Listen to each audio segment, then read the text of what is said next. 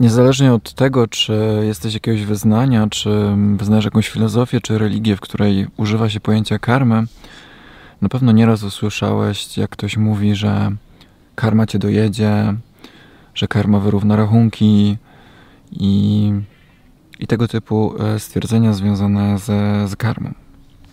Więc w tym odcinku chciałbym poruszyć e, temat karmy i jakie przełożenie ta karma ma na nas, na ludzi, na nasze życie i na procesy psychiczne z punktu widzenia psychologii i nauki.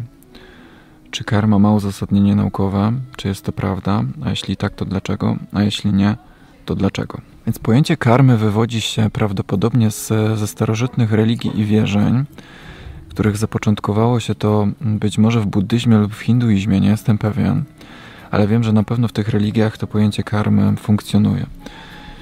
I potem to pojęcie karmy przeniknęło do mainstreamu, gdzie zaczęło się używać pojęcia karmy w potocznym znaczeniu. Więc pojęcie karmy, najogólniej rzecz biorąc, oznacza to, że sprowadza się do takiego poglądu filozoficznego, że jeśli będziesz robił dobre rzeczy w życiu, dobre uczynki, będziesz ogólnie mówiąc dobrym człowiekiem, to będą ci się przytrafiać dobre rzeczy, zostaniesz wynagrodzony za to, że jesteś dobrym człowiekiem. I analogicznie to działa w drugą stronę. Jeśli będziesz złym człowiekiem, robisz złe rzeczy, w takim moralnym, etycznym rozumieniu, to będą ci się przytrafiać złe rzeczy, czyli zostaniesz ukarany. Czyli w ujęciu na przykład chrześcijańskim to byłoby na zasadzie, że jeśli będziesz dobrym człowiekiem za życia, to pójdziesz do nieba, po śmierci a jeśli będziesz złym, to zostaniesz ukarany i pójdziesz do piekła. Więc e, w, w, modelu chrześcijańskim odnosi się to do życia po śmierci, to powiedzmy pojęcie karmy, aczkolwiek tam to się nie nazywa w ten sposób, a na przykład w, w ujęciu buddyjskim lub hinduskim pojęcie karmy odnosi się do tego, co się dzieje za życia, czyli że jak będę dobry za życia, to za życie zostanę już nagrodzony, że będą mi się przytrafiać dobre rzeczy, a jak zły, no to złe rzeczy. Skąd takie, moim zdaniem, się wzięła potrzeba nazywania tego typu rzeczy? Skąd, skąd potrzeba stworzenia karmy? I odnoszenia się do niej, żeby żyć zgodnie z karmą. Że nazbieramy sobie dobrej karmy, to będzie dobrze, a złej karmy to będzie źle. Wydaje mi się, że wynika to po prostu z tego, że ludzie mm, potrzebują znaleźć rozwiązania na rzeczy, na które rozwiązań często nie ma. Czyli inaczej mówiąc, w ten sposób radzą sobie z cierpieniem, z którym sobie nie potrafią poradzić, więc, więc powstało pojęcie karmy. Pojęcie karmy odnosi się do determinizmu tak zwanego, czyli związku przyczynowo-skutkowego. Robisz dobrze, przyczyna, spotyka cię dobro, skutek.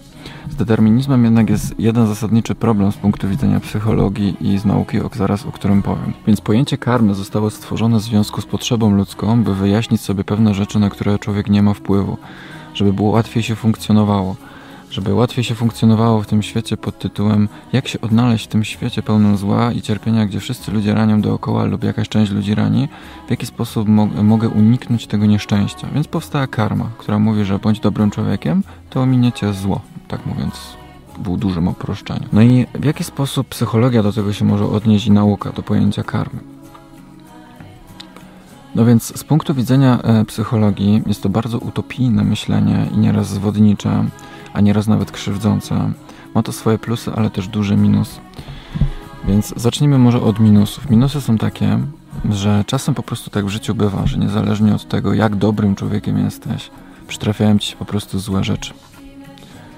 I możesz nazbierać sobie niesamowicie dużo pozytywnej karmy w życiu, a nie masz na to wpływu, że po prostu trafi ci się coś czasem złego. I e, czasem jest tak, że jesteś złym człowiekiem, oszustem, całe życie robisz złe rzeczy, ranisz ludzi, a masz całą serię powodzeń i sukcesów i żyje ci się jak król. I na pewno każdy z nas zna takie sytuacje, gdzie dobrych ludzi spotykają złe rzeczy, a, złe, a złych ludzi dobre rzeczy.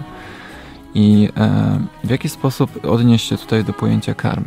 Ktoś może pomyśleć, no tak, karma prędzej czy później go dojedzie, ale może się zdarzyć, że go nie dojedzie. I czasem się tak zdarza. I w jaki sposób można wytłumaczyć też to, że dobrym ludziom, którzy robią dobre rzeczy, przytrafiają się też złe rzeczy za pomocą karmy? Nie da się tego wyjaśnić, dlatego że tak jest po prostu życie. Tak jest po prostu życie i tutaj determinizm się nie sprawdza, że czasem po prostu losowo, niezależnie od karmy, czy jakkolwiek to nazwiesz, przytrafiają nam się złe rzeczy lub dobre, jak jesteśmy źli. Ale to nie znaczy, że teraz mamy być obojętni i możemy być źli oszukiwać, bo, bo karma nas nie dojedzie. Bo, to nie w ten sposób działa. Więc plusy takiego podejścia karmicznego do życia jest to, że jak zaczynamy żyć dobrze, to zaczynamy być dobrzy dla innych, zaczynamy się otaczać dobrymi ludźmi, którzy są dla nas automatycznie dobrzy i automatycznie zmniejszamy ryzyko tego, że będziemy się otaczać złymi ludźmi, którzy nas będą ranić. Jest to tak zwana samospełniająca się przepowiednia psychologii, która polega na tym, że im więcej dobra będziemy widzieć i dawać od siebie, tym więcej dobra nas po prostu będzie spotykać w życiu. I tak po prostu jest. Y, możesz to nazwać efektem y, Lobstera. To chyba było w, w How I Met Your Mother, że mm, było powiedziane, że jak jesteś dobry dla kogoś, jesteś miły, mówisz komuś komplement, to ten ktoś potem mówi komplement kolejnej osobie, bo ma lepszy humor, ta osoba kolejnej i tak w sposób powstaje sieć ogólnorozumianej życzliwości i dobra. I to samo działa w drugą stronę. Wyżyj się na kimś, bo masz zły humor, a ten ktoś wróci do domu i wyżyje się na swojej dobrze i powstaje sieć zła, no nie? I to jest tak zwany efekt lobstera, homara chyba tak się mówi. Więc w tym e, pojęciu e, tak to działa. Jest to jak najbardziej uzasadniony psychologiczny mechanizm, ale nie możemy wyjść z utopijnego założenia, że wystarczy być dobrym, żeby nam się e, nic złego w życiu nie przytrafiło, bo tak to niestety nie działa.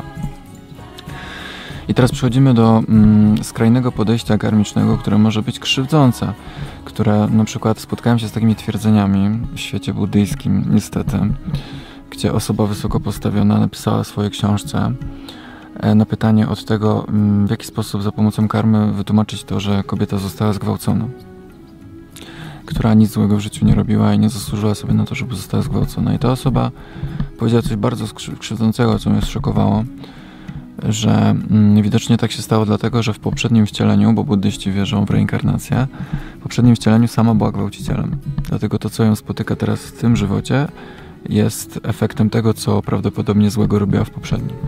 I takie e, twierdzenie z psychologicznego punktu widzenia dla tej osoby, która to słyszy, jest wręcz traumatyczne, niesamowicie krzywdzące i powoduje, że ta osoba zaczyna się obwiniać o to, że została zgwałcona, że to jest jej wina. I to jest wręcz absurdalne.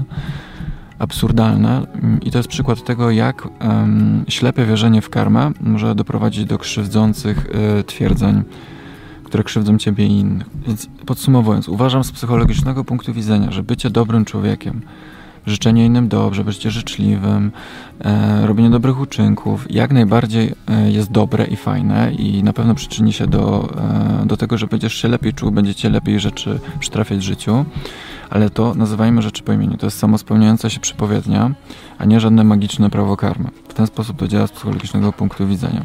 A im bardziej będziesz złych rzeczy, mówiąc wprost, robił, będziesz zguśkniały, dokuczał innym, obrażał innych, hejtował innych, to tym więcej będziecie spotykać zła ze strony innych ludzi, bo tak działa samospełniająca się przepowiednia w drugą stronę.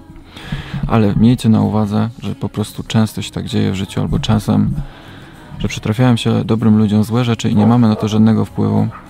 I tłumaczenie tego poprzednimi wcielenami, czy prawem karmy, czy czymkolwiek innym, nie ma żadnego sensu. Tak po prostu czasem się w życiu przytrafia. I niestety nic z tym nie możemy zrobić, e, że tak się stało, jak już się stanie. Możemy sobie tylko pomóc e, otaczając się dobrymi ludźmi w życiu i będąc dla innych dobrych, ale często są takie sytuacje w życiu, że nie da się uniknąć jakiegoś bólu, bo po prostu takie jest życie, że ten ból się po prostu przytrafia niezależnie od tego, jakim człowiekiem się jest. A często tym najgorszym ludziom się upieka i prowadzą dobre życie, e, mimo że być może doświadczają wielu też nieprzyjemności, o których sobie nie zdajemy sprawy. No. Mm. Chyba tyle.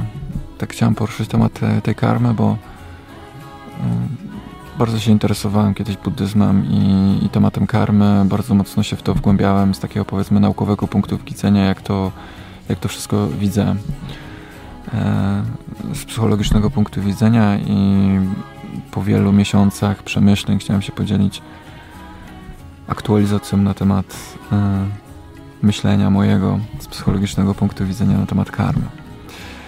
Możesz się podzielić. Może masz takie same przemyślenie, może masz inne. Możesz napisać w komentarzu, chętnie poznam Twoją opinię na ten temat. Dziękuję za obejrzenie.